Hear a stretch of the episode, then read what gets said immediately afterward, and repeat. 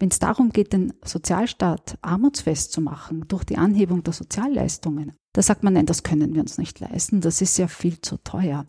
Wenn es aber darum geht, Unternehmer zu entlasten oder die Reichen, da gibt es kein Halten. Das ist für mich das Augenfälligste an diesem Paket.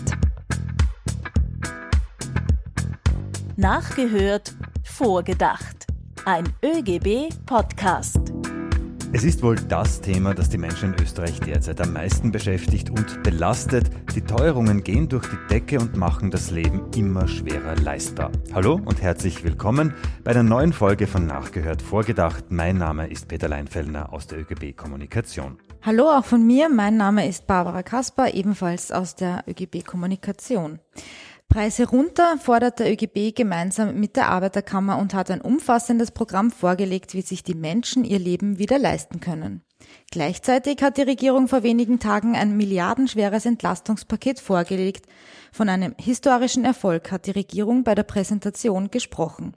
Hören wir Bundeskanzler Karl Nehammer nach, der Hilfe für alle, die sie brauchen, verspricht. Uns ist vollumfassend bewusst, dass das fordernde und schwierige Zeiten sind. Und es ist Auftrag und Selbstverpflichtung der Bundesregierung, genau in so einer Zeit den Menschen zur Seite zu stehen, Maßnahmen zu setzen, die ihnen nachhaltig helfen. Das ist sichergestellt. Die Maßnahmen sollen also nachhaltig helfen und das sei sichergestellt, sagt der Kanzler. Wir denken jetzt vor, ob das Paket das hält, was uns da versprochen wird. Wir wollen es Punkt für Punkt bewerten, so wie wir das bereits in einer früheren Folge mit der Pflegereform gemacht haben. Für unsere Analyse haben wir uns eine Expertin eingeladen. Hallo und herzlich willkommen an Helene Schubert. Sie ist Ökonomin und seit kurzem die Leiterin der volkswirtschaftlichen Abteilung des ÖGB. Hallo, danke für die Einladung.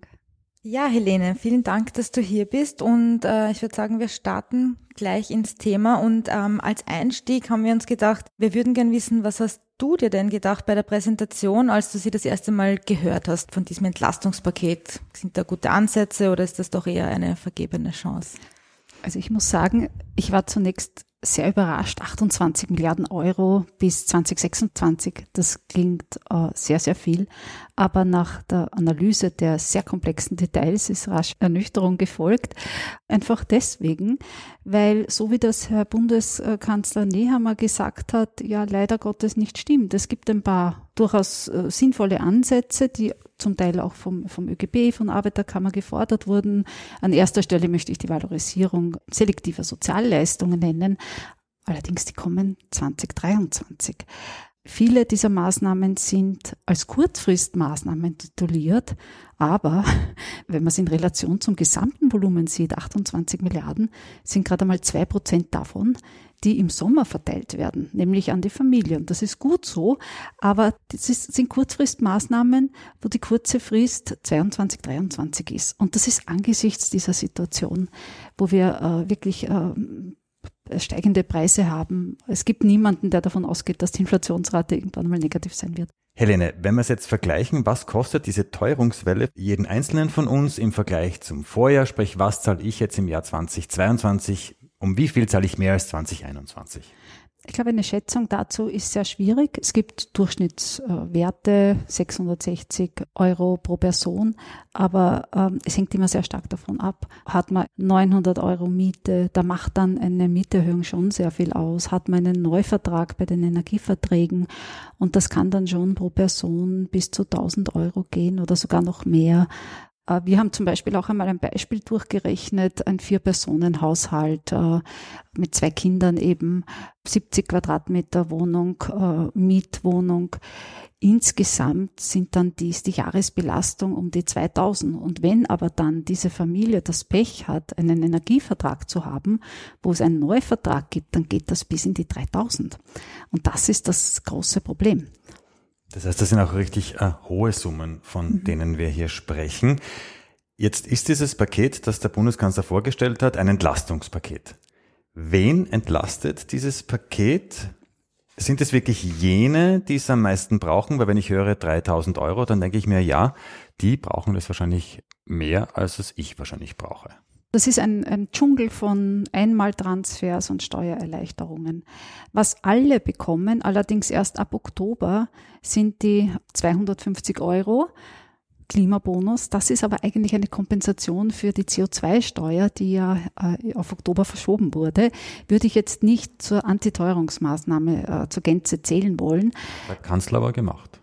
Natürlich, ja, ja. Also klingt, klingt das ist also vom Marketing her war das sensationell, muss ich sagen. Dann kommen noch 250 äh, Teuerungsbonus dazu. Also das ist sozusagen, das bekommen alle, auch Kinder die Hälfte. Und wenn ich mir die Bevölkerungsgruppen anschaue, dann kann ich sagen, okay, Familien bekommen doch äh, einiges. Und das schon zum Teil im August. Das ist sicher positiv zu sehen. Aber wenn ich mir zum Beispiel die Arbeitnehmerinnen und Arbeitnehmer anschaue, die bis 18.000 brutto im Jahr verdienen, da wurde ja ganz groß auch verkauft, diese einmalige Erhöhung des Absetzbetrags von 500 Euro. Die werden bei dem nächsten Steuerausgleich wirksam. Das heißt, das wird im März, April, Mai sein. Das sind ja in der Regel ähm, Frauen, die in Teilzeit arbeiten, junge Arbeitnehmerinnen, Arbeitnehmer, äh, Menschen, die in, im Niedriglohnbereich arbeiten, im Gastgewerbe etc. Also es ist schon bedeutend. Bei den Pensionistinnen und Pensionisten ist es halt so, die bekommen diese 500 Euro jetzt schon über die pensionsauszahlende Stelle, dann wahrscheinlich im September oder Oktober. Es werden die verschiedenen Gruppen sehr unterschiedlich äh, behandelt. Das große Manko ist, dass der Sozialstaat nicht armutsfest ist.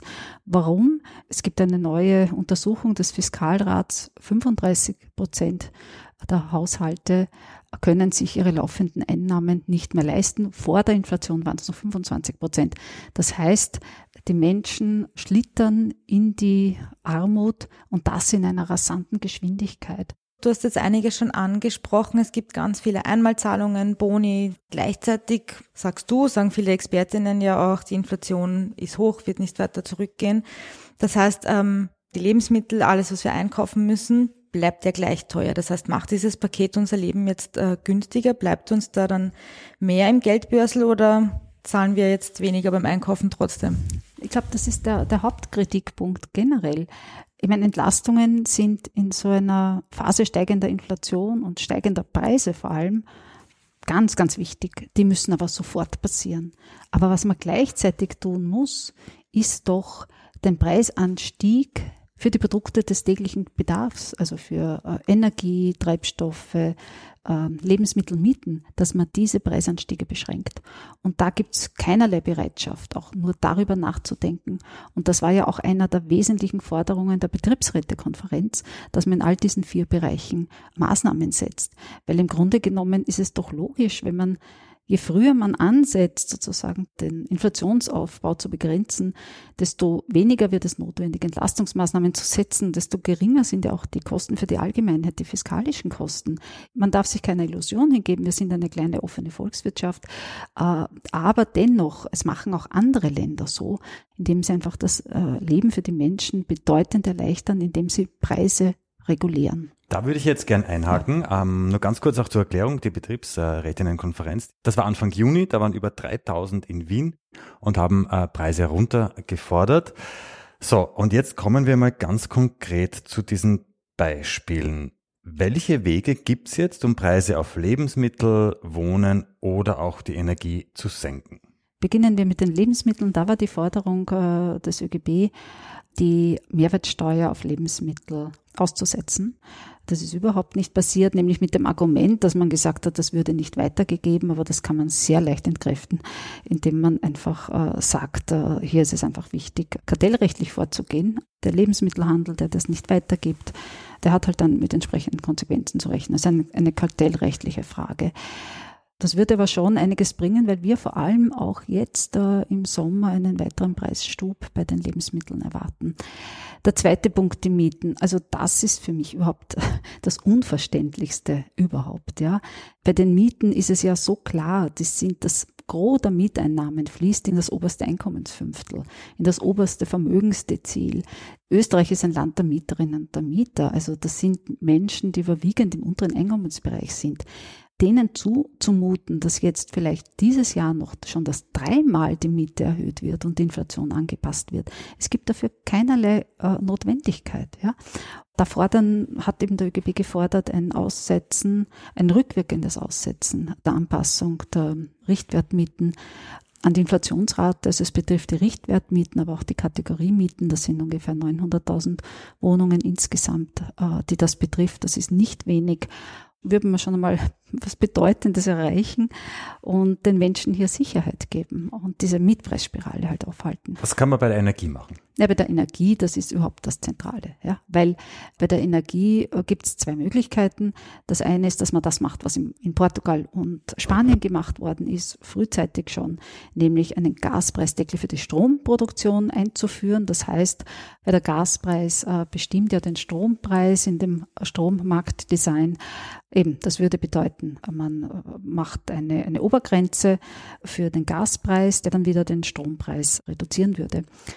Wenn das nicht gemacht wird, man könnte zum Beispiel auch wirklich, man muss wirklich dran denken, einen Gaspreisdeckel für die Haushalte selbst, dass sie sagen, der Preis ist, es gibt eine Obergrenze für den Gaspreis und für den Strompreis, den die Haushalte zahlen, für, für den Grundbedarf und wenn sie halt mehr verbrauchen, dann sozusagen obliegt das den Marktpreisen. Das wäre sicher ganz, ganz wichtig. Das heißt, es könnte Österreich einfach so zentral steuern, dass die Preise gesenkt werden.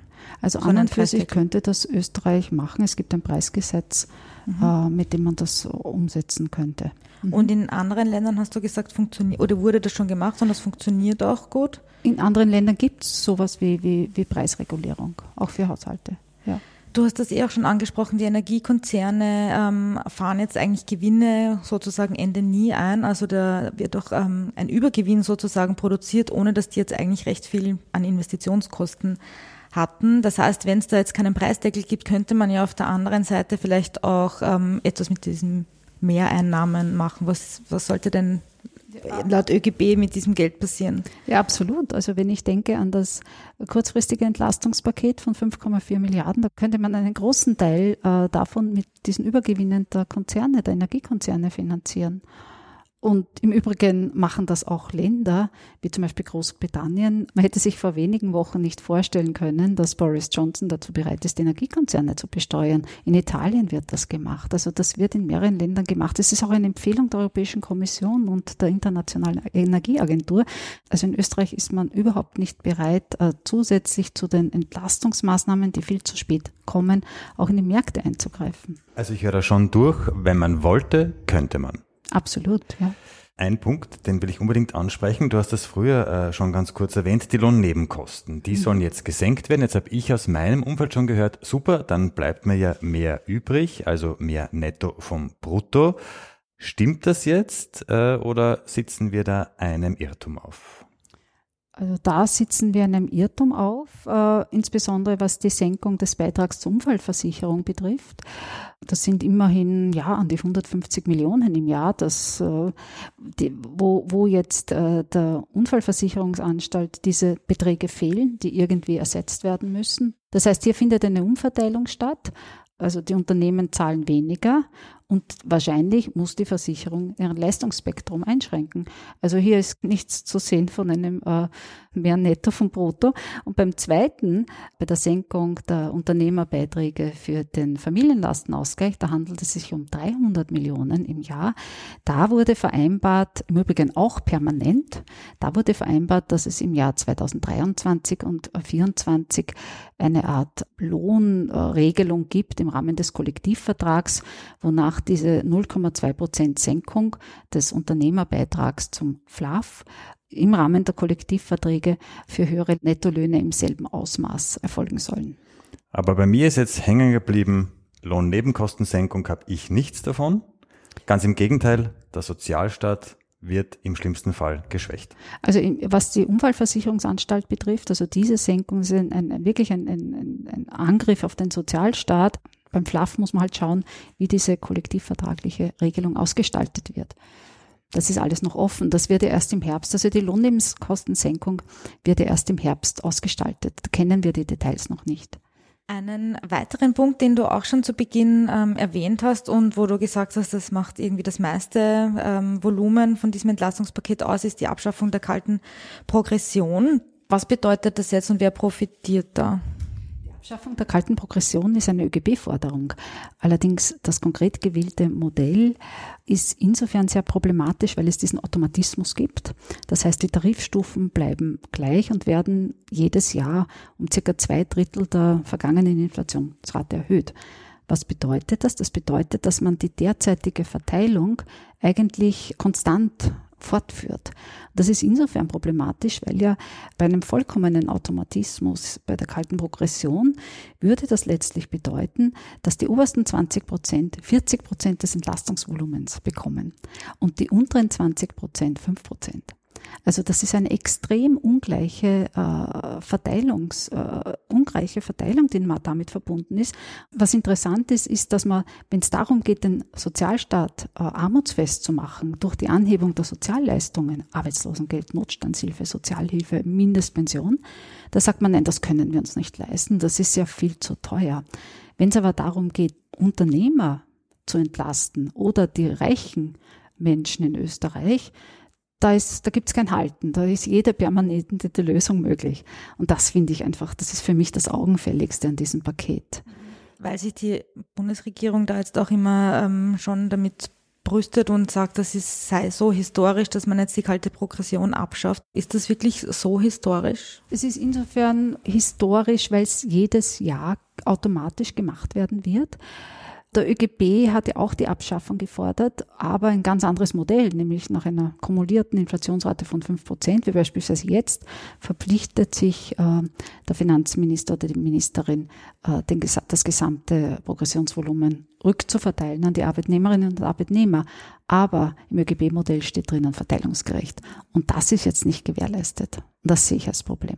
Bei uns ist Helene Schubert. Sie ist die Leiterin der volkswirtschaftlichen Abteilung des ÖGB.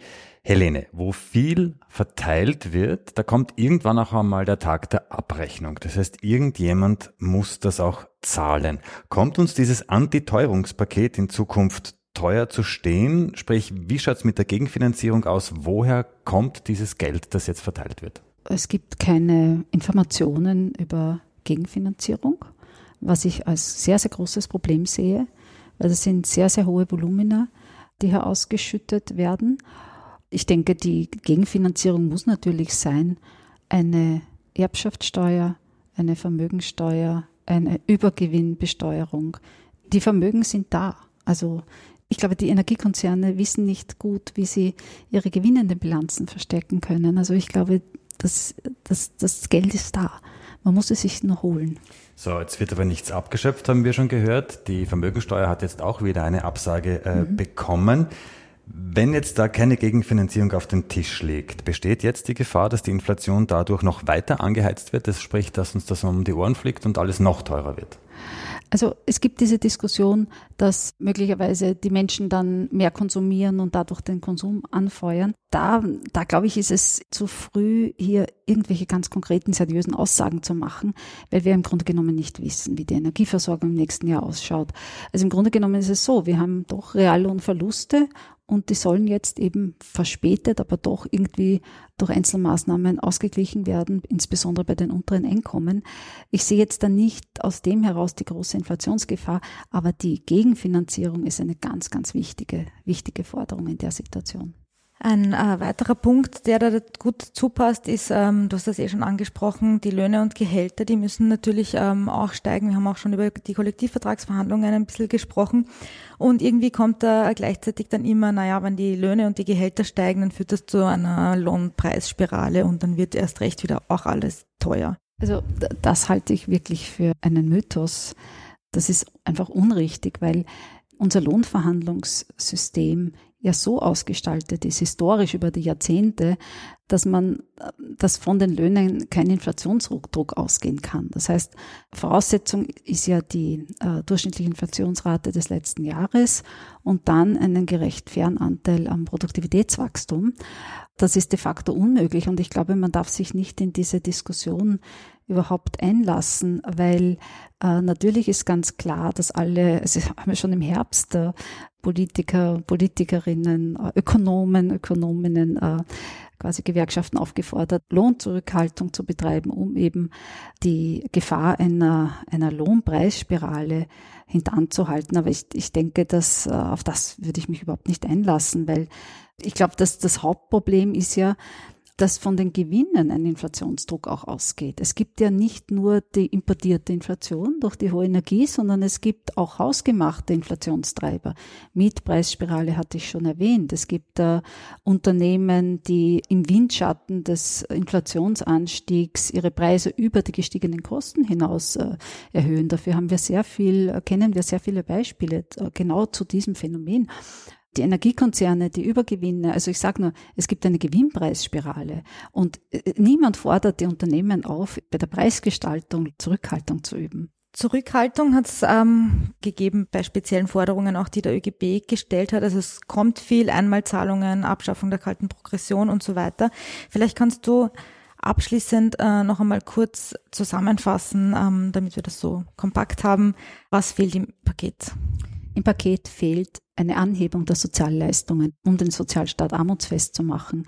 Im Paket fehlen direkte inflationssenkende Maßnahmen, die das Leben der Menschen, insbesondere der ärmeren Haushalte, erträglich machen. Im Paket fehlt eine Gegenfinanzierung von äh, Übergewinnen, beispielsweise Erbschaftssteuer, Vermögensteuer. Ja, das ist das Wichtigste. Zusammenfassend äh, können wir sagen, das Paket ähm, hat schon einige gute Punkte auch, allerdings gute kurzfristige Punkte, Entlastungsmaßnahmen, dauerhafte Entlastungsmaßnahmen vor allem äh, vermissen wir und wir brauchen mehr strukturelle Maßnahmen für vor allem Verteilungsgerechtigkeit. Dann sage ich jetzt schon mal Danke ähm, fürs Dabeisein, Helene. Sehr spannende Analyse und ähm, gibt einen guten Überblick auch für unsere Hörerinnen. Aber bevor wir dich jetzt gehen lassen, kommt noch unser ÖGB-Quiz für dich. Unsere treuen Hörer und Hörerinnen wissen das schon. Und wir haben folgende Schätzfrage für dich vorbereitet, beziehungsweise unsere Kollegin Malise Mendel hat sie vorbereitet. Vielen Dank auch an dieser Stelle an dich, Malise. Die Quizfrage lautet, der ÖGB wurde ja im April 1945 gegründet. Der Zustrom war gerade zu Beginn enorm. Was glaubst du, wie viele Mitglieder hatte der österreichische Gewerkschaftsbund nur ein Jahr später, also ein Jahr nach Gründung? Ich glaube 1,5 Millionen. Das ist, ähm, ist nicht so schlecht. Sie ist allerdings ein, schon ein bisschen äh, drüber. Der Zustrom war dennoch sehr ähm, groß, nämlich es waren fast eine Million. Ähm, genau waren es 924.274 Menschen, die quasi im ersten Jahr zu dem ÖGB gekommen sind und Mitglied geworden sind. Also ich hätte es deutlich niedriger geschätzt, ganz ehrlich. Also ich muss gestehen, ich bin ein äh, Mensch, ein visueller Mensch. Ich, ich merke mal jede Grafik und ich weiß, dass ich mhm. eine gesehen habe. Mit 1,5 Millionen, die dann... Dass der ÖGB gleich abgehoben hat. Aber dass der gleich abgehoben hat mit dem Gerät. Ich habe aber nicht gewusst, wann, das, wann der Beginn, ja. also wann die Grafik begonnen hat. ja. ja. Wie auch immer, wir freuen uns natürlich über jeden und jede, die Mitglied werden möchte. Das kann man auch nach wie vor machen. Also an alle, die noch nicht Gewerkschaftsmitglied sind, das kann man bequem online erledigen. Eben auf oegb.at gibt es alle Infos dazu. Ich sage jetzt äh, vielen, vielen Dank fürs Dabeisein. Helene, herzlichen Dank. Danke für die Einladung.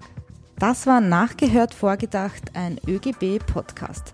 Über welche Apps oder Internetseiten ihr uns auch hört, bitte auf Abonnieren oder Folgen klicken. Und wir freuen uns auch über gute Bewertungen sowie Empfehlungen an Freunde, Freundinnen, Kolleginnen oder auch in der Familie. Und nicht vergessen, Feedback bzw. Themenvorschläge könnt ihr uns gerne an presse.oegb.at schicken. Wir verabschieden uns bis zur nächsten Folge, wenn wieder nachgehört und mit einem Gast vorgedacht wird.